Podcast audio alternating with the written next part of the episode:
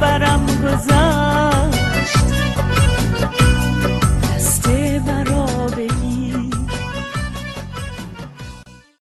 همونطور که در ابتدای برنامه خدمتتون عرض کردم تحولات افغانستان و دادگاه حمید نوری دو موضوعی هستند که این هفته به اون خواهیم پرداخت. بازگشت دوباره طالبان به افغانستان اون هم بعد از دو دهه حضور نظامی آمریکا تو این کشور جهان و به خصوص افغانستان رو شوکه کرد.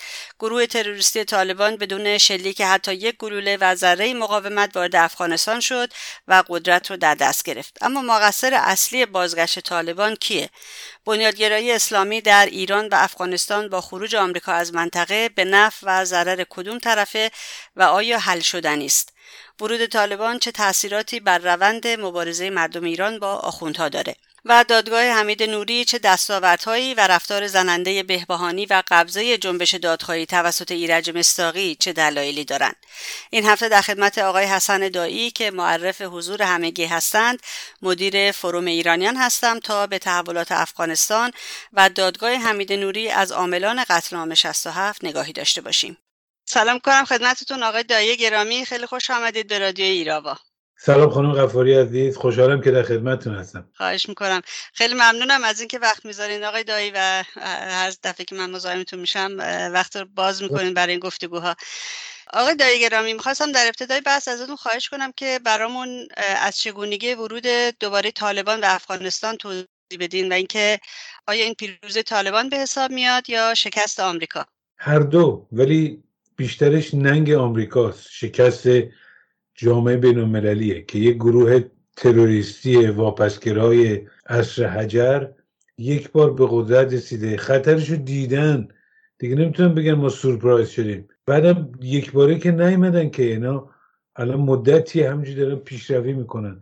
خب اولا در اینکه بتونن واقعا در افغانستان دموکراسی نهادینه بکنن و نهادهایی درست بکنن که دفاع بکنه و مردم نگاهبان این دموکراسی باشن شکست خوردن فسادی که در اونجا ایجاد کردن و خیلی مسائل دیگر میشه گفت.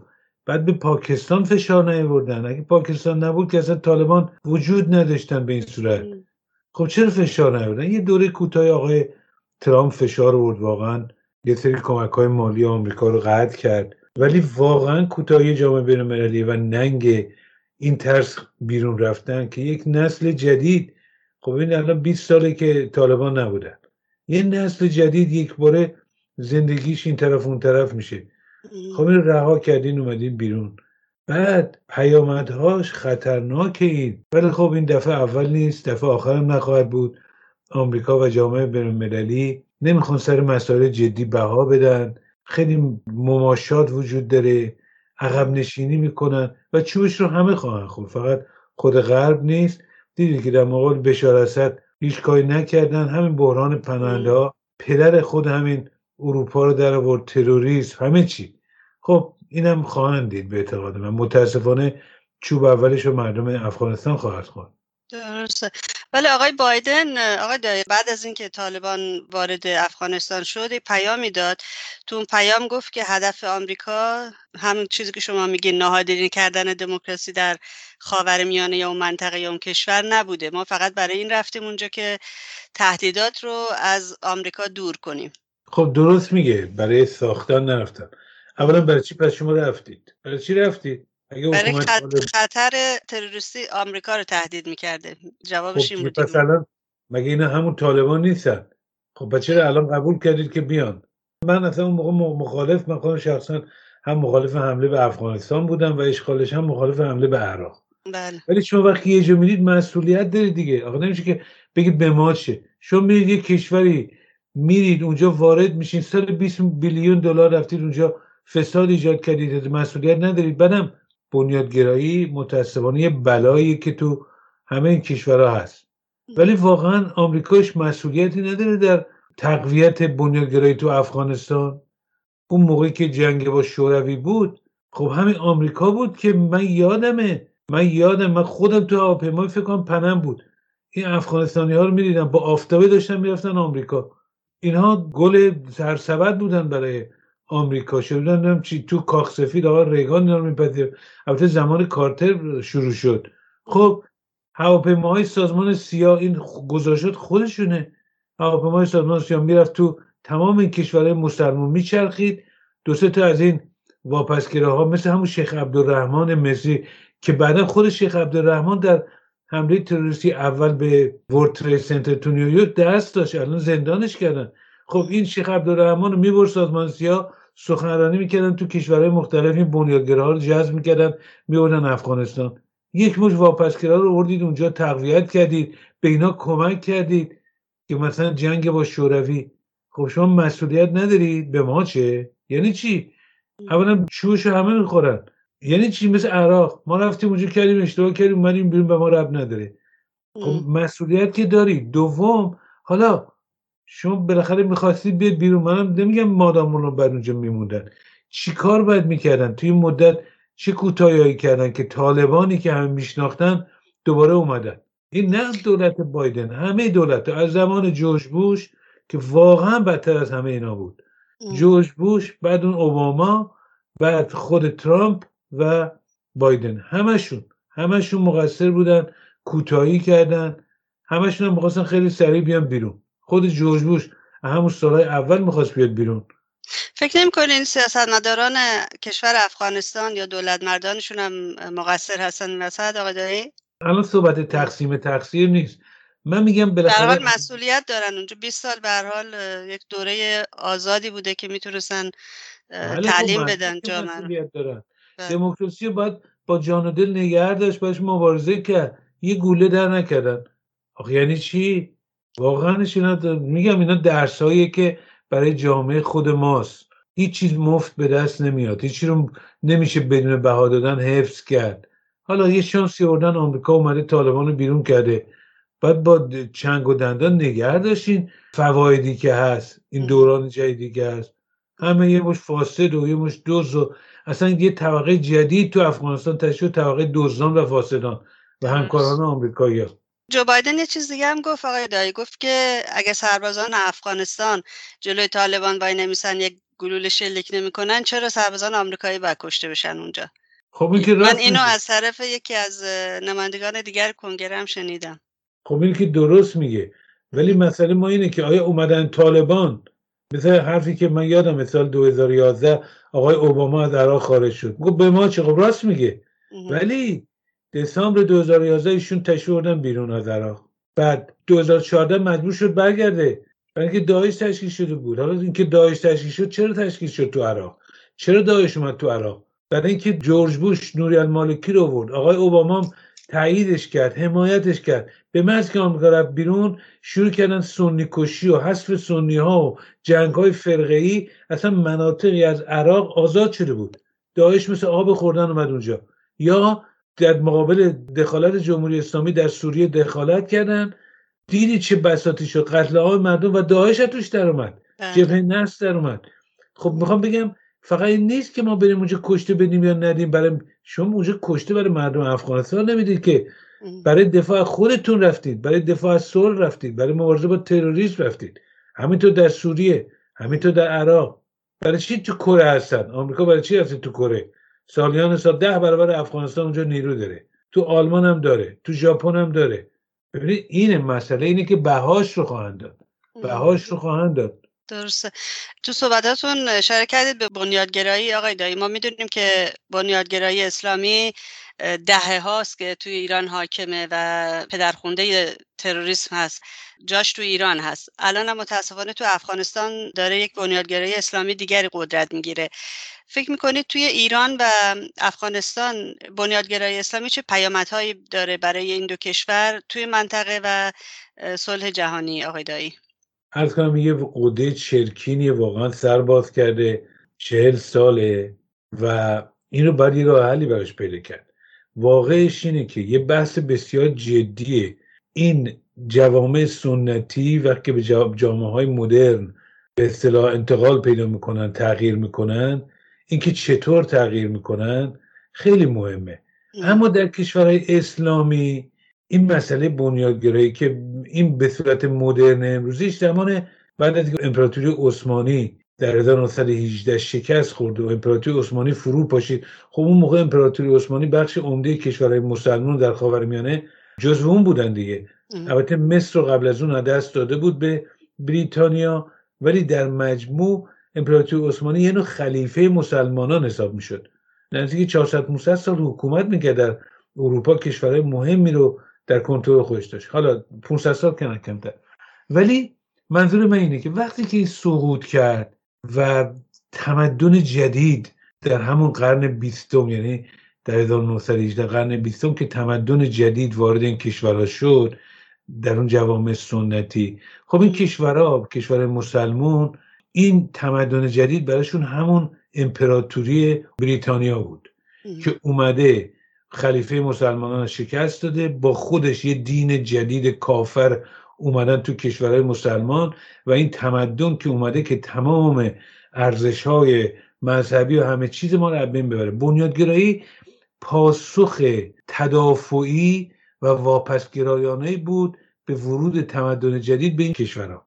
که اخوان المسلمین 1928 در مصر تشکیل شد و تا همین الان قده چرکین بوده. این پدر بنیادگرایی بوده. نحوه برخورد با تمدن جدید. بعد مرشد همه اینها سید قطب بود. سید قطب که همین خامنه ای کتاباش ترجمه کرده القاعده از تو اون در اومد. افکار اوناست. جمهوری اسلامی همه مرده و کشته اونها بودن. نواب صفوی نم چی چی.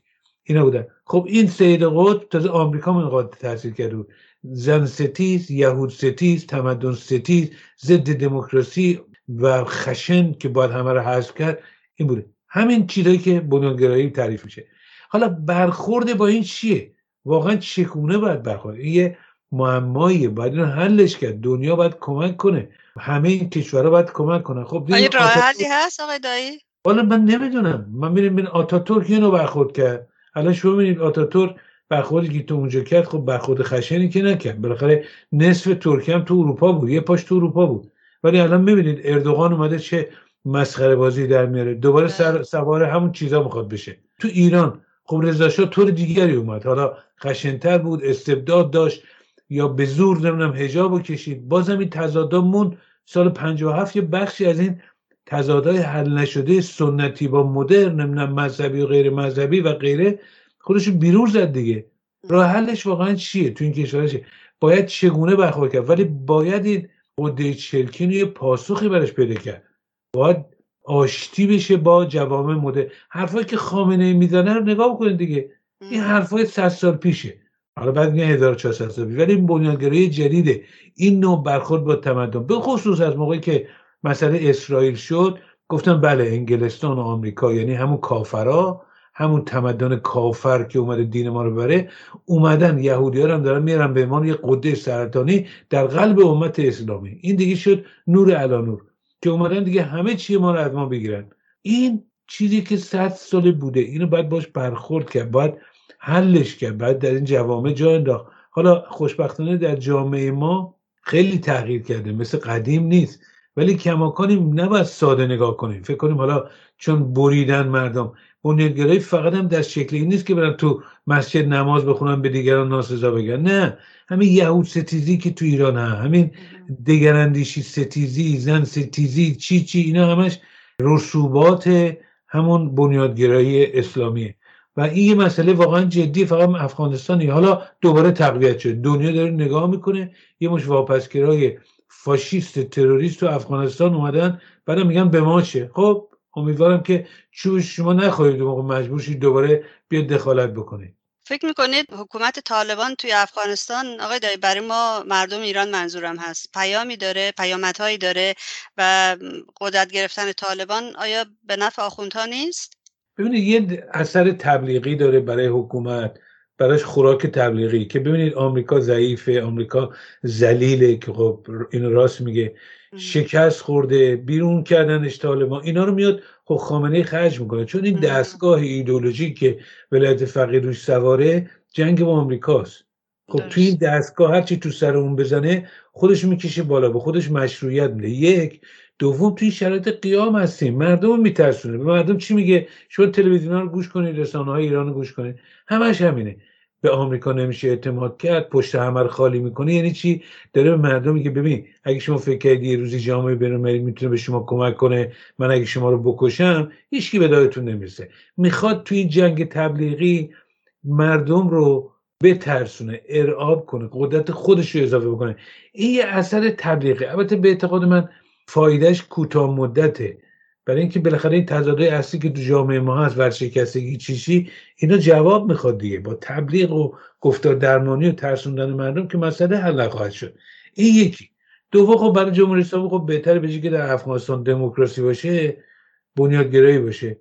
در حقیقت مثل یه نوع عادی سازی شر عادی سازی واپسگرایی. خب خوبه دیگه تنها نیست که بگیم خب فقط اینه. خب اینم هم دو تا. سوم یه مسئله هم هست که مبنایی بشه برای خروج آمریکا از عراق.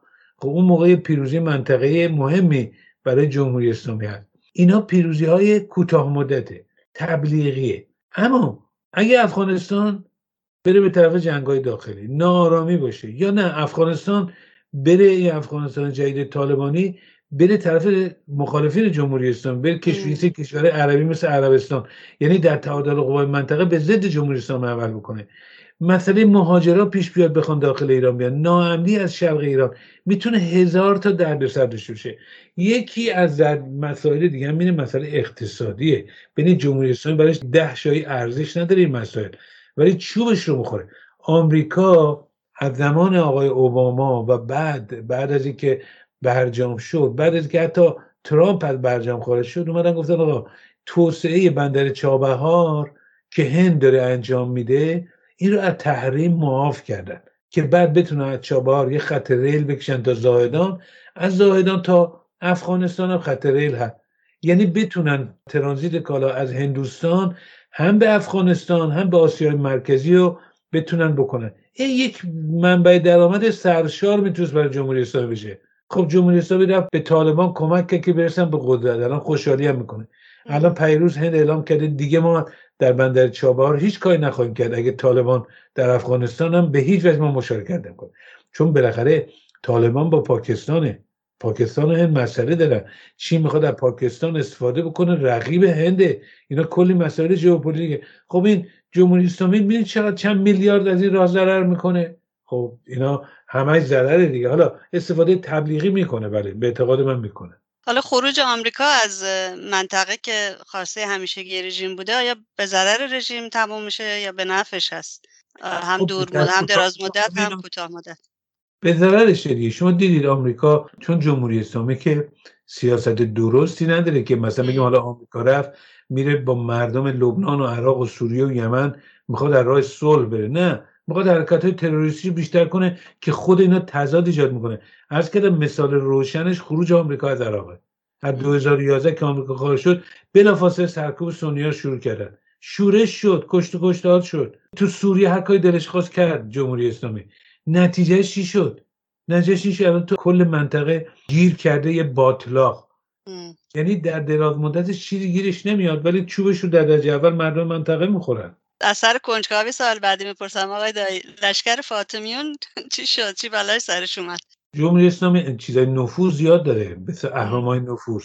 اهرامای نفوذی که در افغانستان داره بر روز مبادا حس الان خب پرهیز می‌کنه. من معتقدم یه معاملاتی با طالبان کردن یه قول و قرارهای گذاشتن ولی همینجوری احتمالا نخواهد موند. بنابراین باید منتظر باشیم که از چه اهرمای استفاده کنه جمهوری اسلامی بزرگترین شبکه مدارس علمیه و حوزه علمیه که داره و جامعه المصطفى تو افغانستانه. یه چیزی حدود فکر می‌کنم الان از که بیش از 20 هزار طلبه افغانستانی یا در حوزه علمی ایران یا در افغانستان در جامعه المصطفى این نفوذ مذهبی. خب مسئله اینه که لشکر فاطمیون مثل اوج جنگ سوریه سال 2017 18 نیست که یه چیزی حدود صحبت بود بین 15 تا 20 هزار نیرو داره.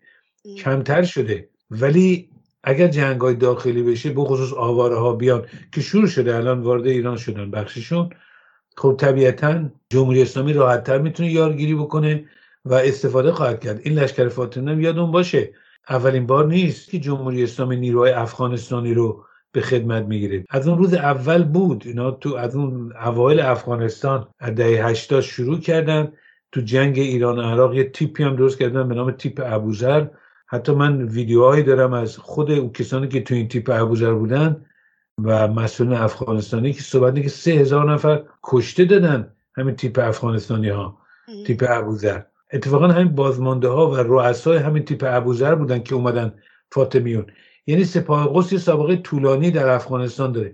بنابراین اگر ما بریم به طرف نارامی در افغانستان و تضاد بین جمهوری اسلامی با دولت طالبان میشه احتمال درگیری های بیشتری داد.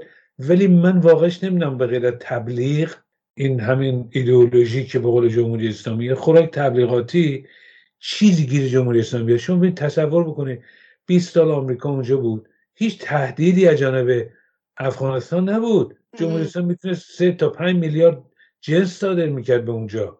نفوذش رو گسترش داد. همین شبکه مدارس رو نم چی چی چی چی. بله. کسی کارش نداشت. بعد بری به طالبان. بری به طالبان. اسلحه بدی کمک کنی در اینا آموزش بدی که آمریکا رو بیرون کنه بعد جشن بگیری. بعد که طالبان اومد بشین قصه بخوری. ای وای بعدش چی میشه؟ آخه ببینید واقعا آدم خندش می‌گیره. قبل از اینکه سر موضوع بعدی بریم آقای دایی خواست سوال آخرم در تو افغانستان بپرسم ازتون که بعضیا میگن طالبان عوض شدن و این طالبان طالبان 20 سال پیش نیست. نظر شما چیه؟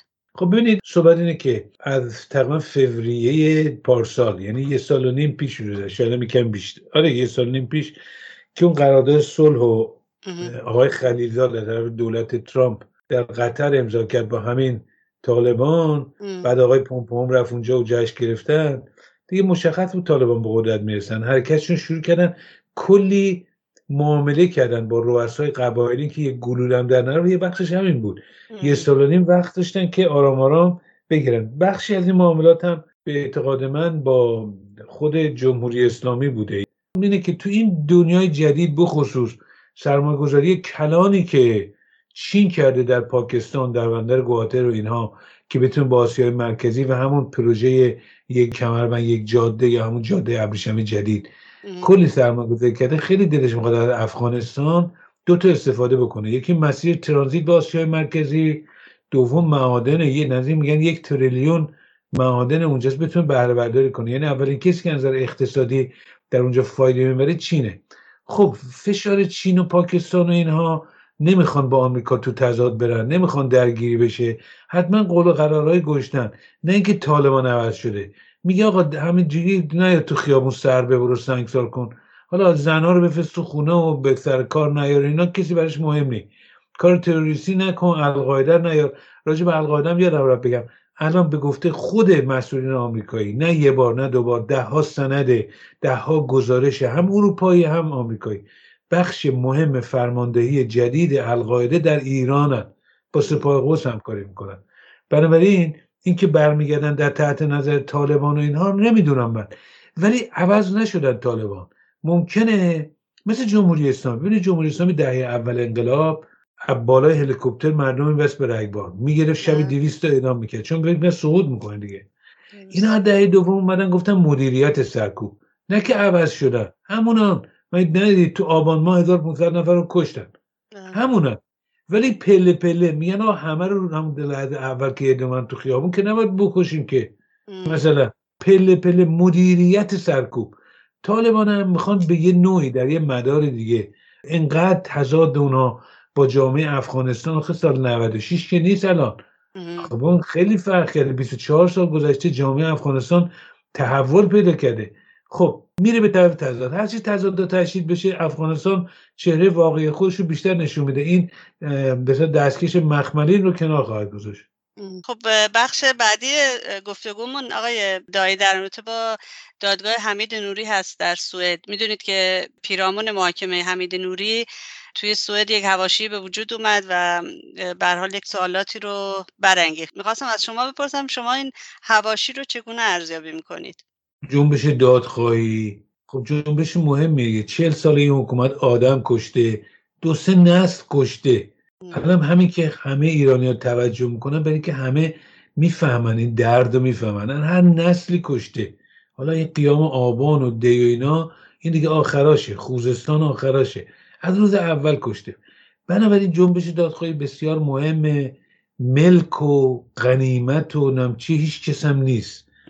گرایشات مختلف چند نسل مختلف اینا بودن با این حکومت هم مبارزه کردن و جلوش ایستادن و الان جنبش دادخواهی بسیار جدیه. حالا این دادگاه همین نوری یه فرصتیه که واقعا به خصوص گذشته که نسل جدید نمی‌دونه این پیوند بخوره. یعنی این مبارزاتی که تو این چهار شده همه به هم پیوند بخوره. مثل یک زنجیر. فرصت خوبیه. این طبیعتا برای همه هم مهمه که این آدم محکوم بشه و دادگاه هم فقط دادگاه جنایات جمهوری اسلامی باشه.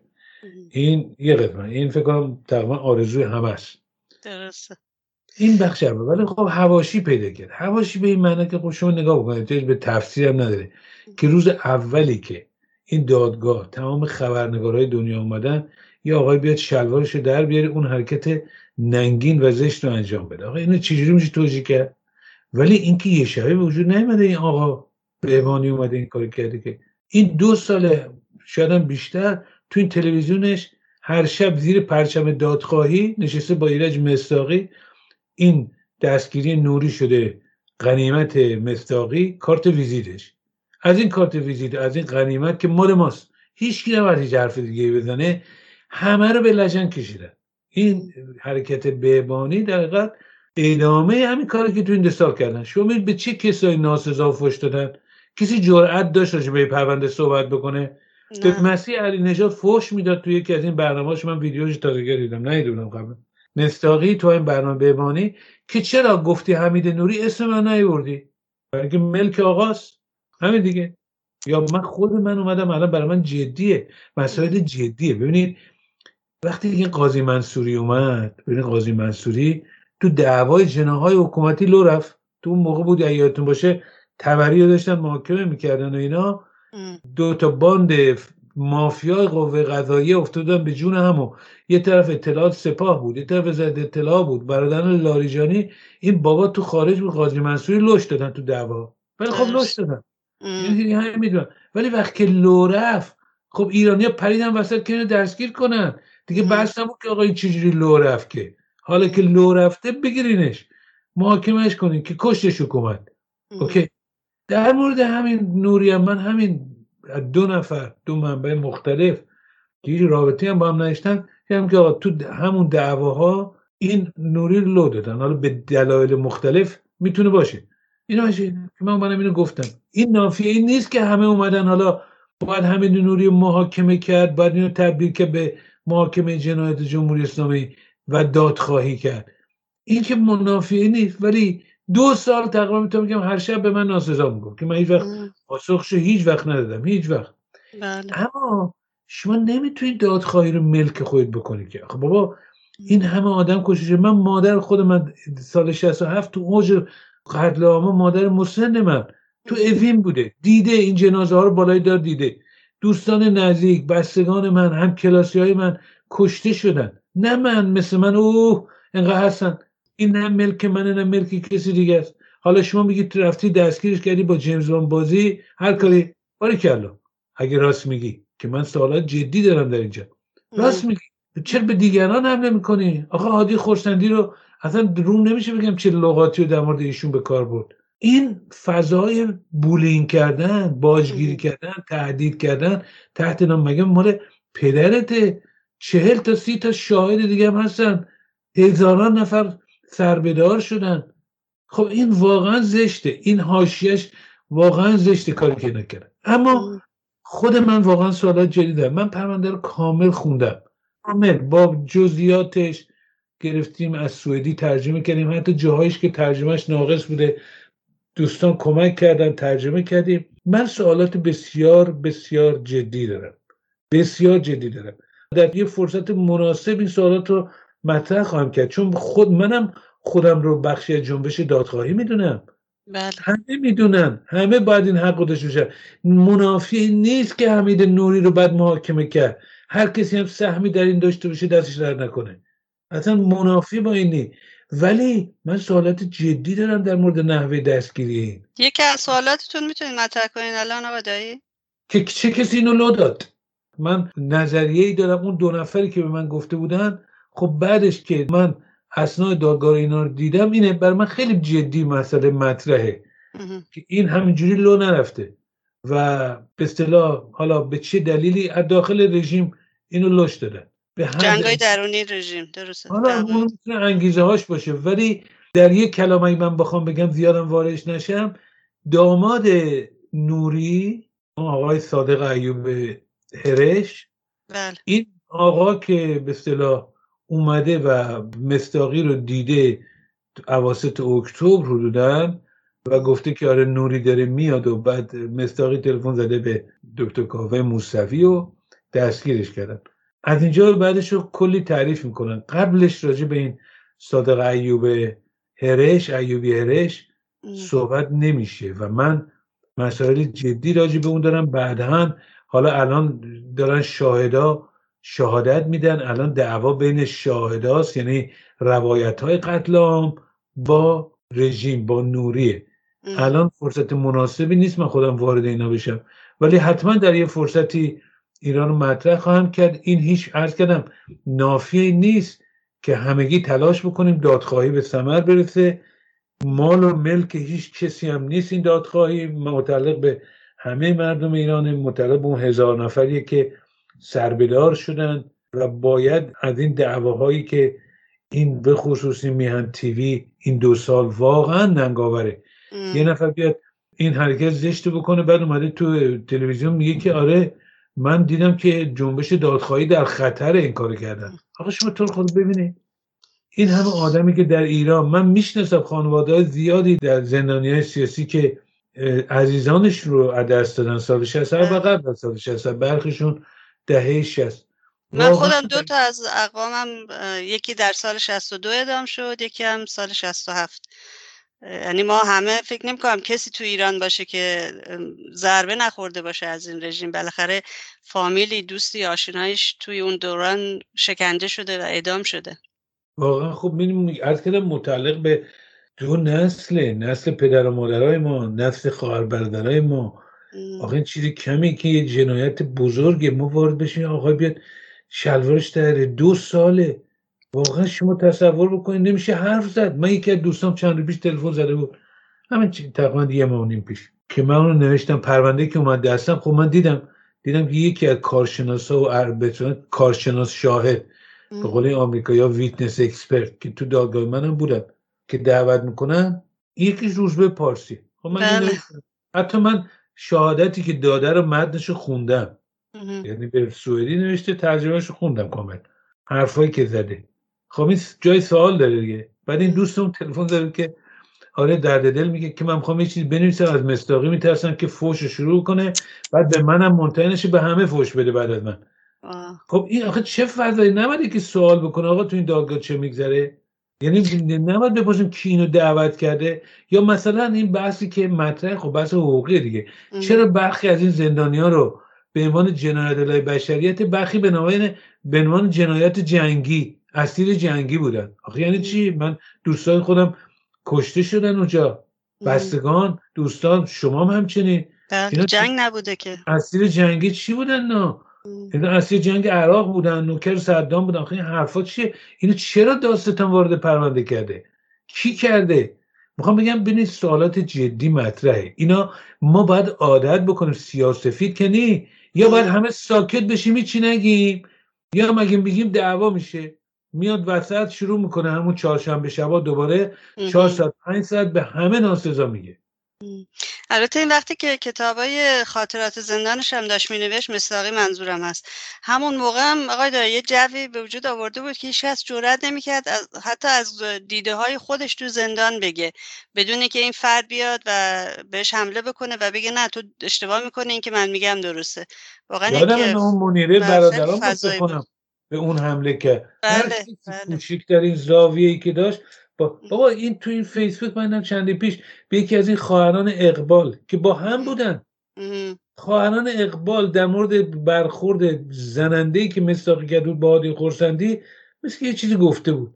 و شد دوباره همون واجه هایی که در مورد من استفاده می‌کنن در مورد دیگر در مورد اون یکی از اون خواهران اقبال هم استفاده کرده که دوتا خواهران که آقا چه خبرته؟ چی شده؟ فکر کن کی هستی؟ خب همین کاری که این بنا اگه کار خودش بکنه بره بکنه. هر کسی تو تلویزیون هر چی دلش می‌خواد بگه. ولی به نام دادخواهی به نام دادخواهی هزاران نفر که صبح تو شب تو دیر اونا رو به لجم می‌کشی. بابا مادر خود من. من الان می‌تونم خانواده زندانی سیاسی برم شهادت بده. همین الان هستن که در خونه هاشون چند سال نوشته های ایرج مستاقی رو چاپ می‌کرد وزارت اطلاعات می‌رفت در می‌زد بهشون می‌داد. برای شکوندن روحیه و اعصاب و همه چی این خانواده زندان سیاسی. خب بکن این کارا رو هرچی دلت می‌خواد بکن. به نام دادخواهی نکن. به هر نام دیگه دادخواهی مال تو نیستش که. دادخواهی مال هزاران ده ها هزار خانواده است که عزیزانشون دستگیر شدن شکنجه شدن مورد تجاوز قرار گرفتن آواره شدن کشته شدن. زن بچه دختر پیپ. من خواهر کوچیکم تو زندان با مادرم بوده. اصلا اون حق نداره سوال بکنه. این همه آدم آخه یعنی چی؟ مگه ملک پدریت مال همه است مال همه است. هر کاری هم دلت می‌خواد بکن به همه ناسزا بگو. به نام دادخواهی نکن. دادخواهی رو به لجن شلوارش رو در بیارم آقا بعد بگه می‌خواستم دادخواهی دفاع کنم. آقا شما ببینید. واقعا خیلی وحشتناکه ولی آقای دای... آقای کاوه موسوی الان اسمش هم شما بردین که تو همین پرونده سازی علیه حمید نوری نقش داشته. به حال کارای دادگاهیش و انجام داده. ایشون هم از دست ایرج مستاقی خب خیلی عصبانی هست و گفت که حتی ایرج مستاقی به آقای کاوه موسوی گفته که اگر از طرف من این دادگاهی شدن حمید نوری پخش بشه من دادگاه رو اصلا به هم می‌زنم. ولی آقای موسوی میگن که این فرد یک فرد بیمار هست بیماری روانی داره. شما فکر می‌کنین انگیزه مستاقی چی از این کاری که می‌کنه؟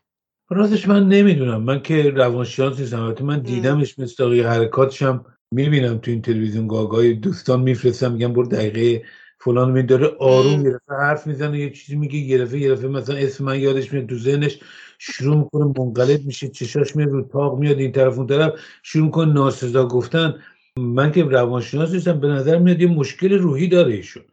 اما آیا تمام این داستان مشکل روحیه؟ عرض کردم من سوالاتی دارم. سوالات جدیه ربطی به روح و روان و پریشان فکری ایشون نیست سوالات جدیه اما در این که ایشون برخودش برخود یادم معمولی نیست منم تردید ندارم. در اینکه خودشیفته هست هر کسی که از نزدیک مستاقی رو دیده باشه می‌دونه. همه چی باید بیزه تو جیب خودش. حالا تو خیلی آدمای دیگه هم هست به درجات کمتر. ولی تمام داستان اینه ولی وقتی شما اجازه نمی‌دید که سوال بکن راجع به کوچکترین بخش بابا میگم قاضی منصوری دیگه. دیگه از این واضح خب معلوم شد تو خودشون لو دادن.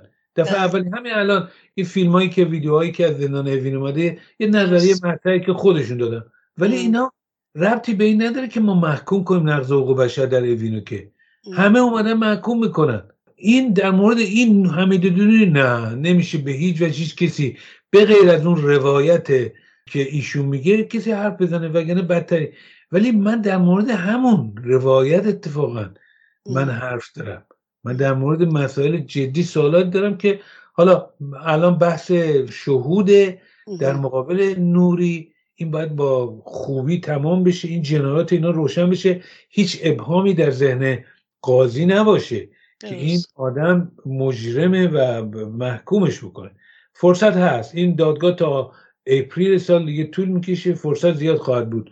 تا بشه مسائل مطرح کرد. آقای دایی فکر می‌کنید دادگاه چه دستاوردهایی داره؟ خب یکی همین که واقعا آشنایی با جنایات حکومت که میگم خب این نسل جدید اینا خبر ندارن. دومش اینه که مردم بفهمن که بابا این مبارزه با این حکومت از دی ماه 96 که شروع نشد که. از اون روز اول شروع شد. از اون روز اول از اون ثانیه اول. ببینید اینایی که به در مقابل حکومت اسلام فقط قربانی به این معنا نیستن. خب بالاخره تو اون هواپیمایی که زد هموطنان ما رو تکه تکه کرد این حکومت جنایتکار خب اونا قربانی بودن. درست. اونایی هم که در زندان ها کش قربانی هن. ولی بالاخره اینا رفته بودن مقاومت بکنن. این مقاومت کردن. این نسل جدید باید متوجه بشه وقتی این دادگاه هست آدمایی که می‌رفتن یک کلام حاضر نبودن سر خودشون هم بکنن در مقابل حکومت به دار آویخته شدن. این فقط مال 67 هم نی از سال 60 به بعد. دوستان یا اسم خودشون رو نگفتن حتی. اسم خودشون این نسل جدید خب خبر نداره که. نتیجه خبر نداره. سمپاشی هم نباید کرد. این قضاوت ایدئولوژیک هم بذاریم هر کسی خودش بکنه. اول ببینیم چه اتفاقی افتاده. خب یه عده که میگن آقا اینا که اصلا نسل تبهکار 57 بودن ارجاع سرخوشیا بودن. پس خوب شد خمینی کش اینا رو دیگه. یکی هم خود همین مصداقی از صبح میشینه ناسزا میگه تا شب به اینا. از صبح تا شب به همه اینا. بخوام بگم اینا رو بدین که دادخواهی حرفا رو نداره. بدین هر کسی خودش قضاوت خوش بکنه. خب اینا کی بودن چی بودن؟ لاقل مقاومتی که شد. همه گروه ها بودن. من من یادم یه همکلاسی داشتم توی دبیرستان. این برادراشون شدن سه گروه مختلف چپ. یادم این مبارزان و پیکار یکی دیگه. خب اینا زندان رفتن بها دادن گروه مختلف بودن. ببینید اینه اینه که باید واقعا ببینن هموطنان ما با گرایشات فکری جلوی این حکومت ایستادن تا آخرین لحظه. این پیوند میده نسل جدید و قدیم و نشون میده که این مبارزه چهل سال ادامه داشته. این نقطه مهمشه به اعتقاد من. فکر می‌کنید آقای دایی نمی‌دونم حالا چشمانداز رو میشه تصور کرد پاسخی براش اینکه آیا می‌تونیم پیش بینی بکنیم یا فرض بکنیم که این دادگاه حمید نوری پله اول هست برای محاکمه مثلا خامنه ای یا خود رئیسی یا روحانی؟ آیا همچین چیزی متصوره؟ امیدوارم. البته خب در خارج فکر نمی کنم من بعید می‌دونم در جامعه. این که حالا این حکومت انقدر شکننده است. عمر طولانی نخواهد داشت. حالا اینکه بعدش چه خواهد شد مردم با اینا چه می‌کنن؟ من واقعش اینه که خانم غفاری اعتقاد دارم واقعا. من خیلی اتفاقات عجیب و غریب تو عمرم زیاد دیدم. اتفاقات تاریخی که بعضیش ممکنه هر چند قرن اتفاق بیفته. مثل فروپاشی بلوک شرق مثلا. خب اتفاق مهم بود. یا خود انقلابی که تو کشور ما شد. اینا اتفاقاتی بود که پیامدهای دامنهداری داشت. اتفاقاتی که هر چند سال یه بار اتفاق نمیفته من اعتقاد دارم من احساس می‌کنم. این حکومت سقوط بکنه و مردم ساقطش خواهند کرد نفرتی انباشته شده در مردم ایران نفرتی که نمیشه حتی اندازه بر اون گذاشت. مثل یک آتش فشان از نفرته. اینی که فردای سقوط این حکومت چه میشه مردم با اینا چه می‌کنن فکر کنم یکی از اون حوادثیه که واقعا فکر کنم نادر خواهد بود. مردم از اینا عبور نمی‌کنن که بیاید در یه مملکتی آب و نون و همه چی ملت رو بگیری.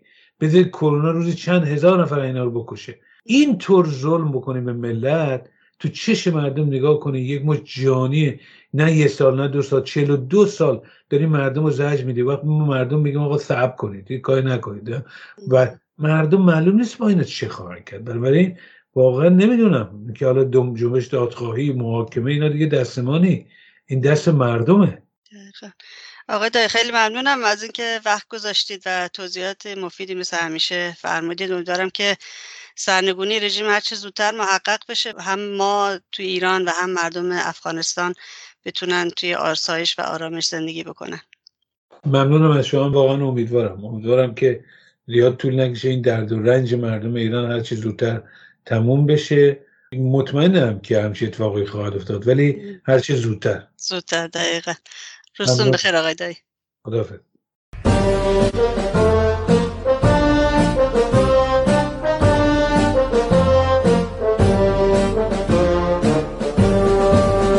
اراده کرده ام که سرنگون کنم تو را. ز خاک مهر و روشنی برون کنم تو را. اراده کرده ام که سرنگون کنم تو را ز خاک مهر و روشنی برون کنم تو را اراده کرده ام ز خاطرات سرخ یاس ز پارک ها ز خانه ها ز مدرسه کلاس ز کوچه ها ز راه های تنگ و ناشناس. به دوزخی مخوف رهنمون کنم تو را. اراده کرده ام که سرنگون کنم تو را. ز خاک مهر و روشنی برون کنم تو را. چه سالها ز باغ ما جوان کشته ای ستاره های شهر را شبانه کشته ای چقدر از تبار ما ترانه کشته ای قسم به داغ لال غرق خون کنم تو را. اراده کرده ام که روشنی برون کنم تو را.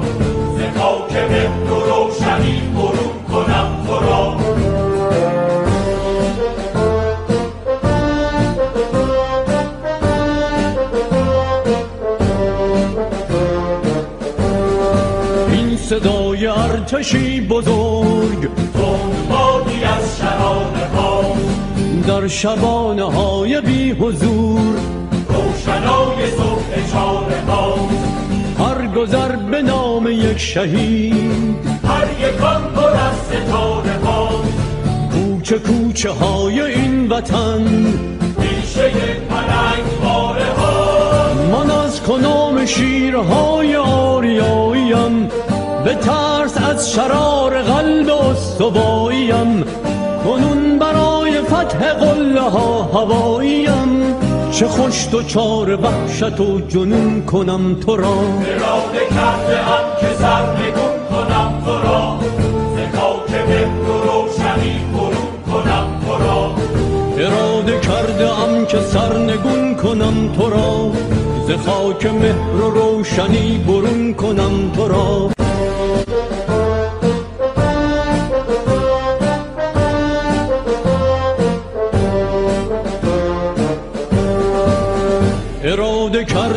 که سرنگون کنم تو را. ز خاک مهر و روشنی برون کنم تو را. اراده کرده ام که سرنگون کنم تو را. ز خاک مهر و روشنی برون کنم تو را. اراده کرده ام ز خاطرات سرخ یاس. ز پارک ها ز خانه ها ز مدرسه کلاس. ز کوچه ها ز راه های تنگ و ناشناس. به دوزخی مخوف رهنمون کنم تو را. اراده کرده ام که سرنگون کنم تو را. ز خاک مهر و روشنی برون کنم تو را. چه سالها ز باغ ما جوان کشته ای ستاره های شهر را شبانه کشته ای چقدر از تبار ما ترانه کشته ای قسم به داغ لال غرق خون کنم تو را. اراده کرده ام که سرنگون کنم تو را.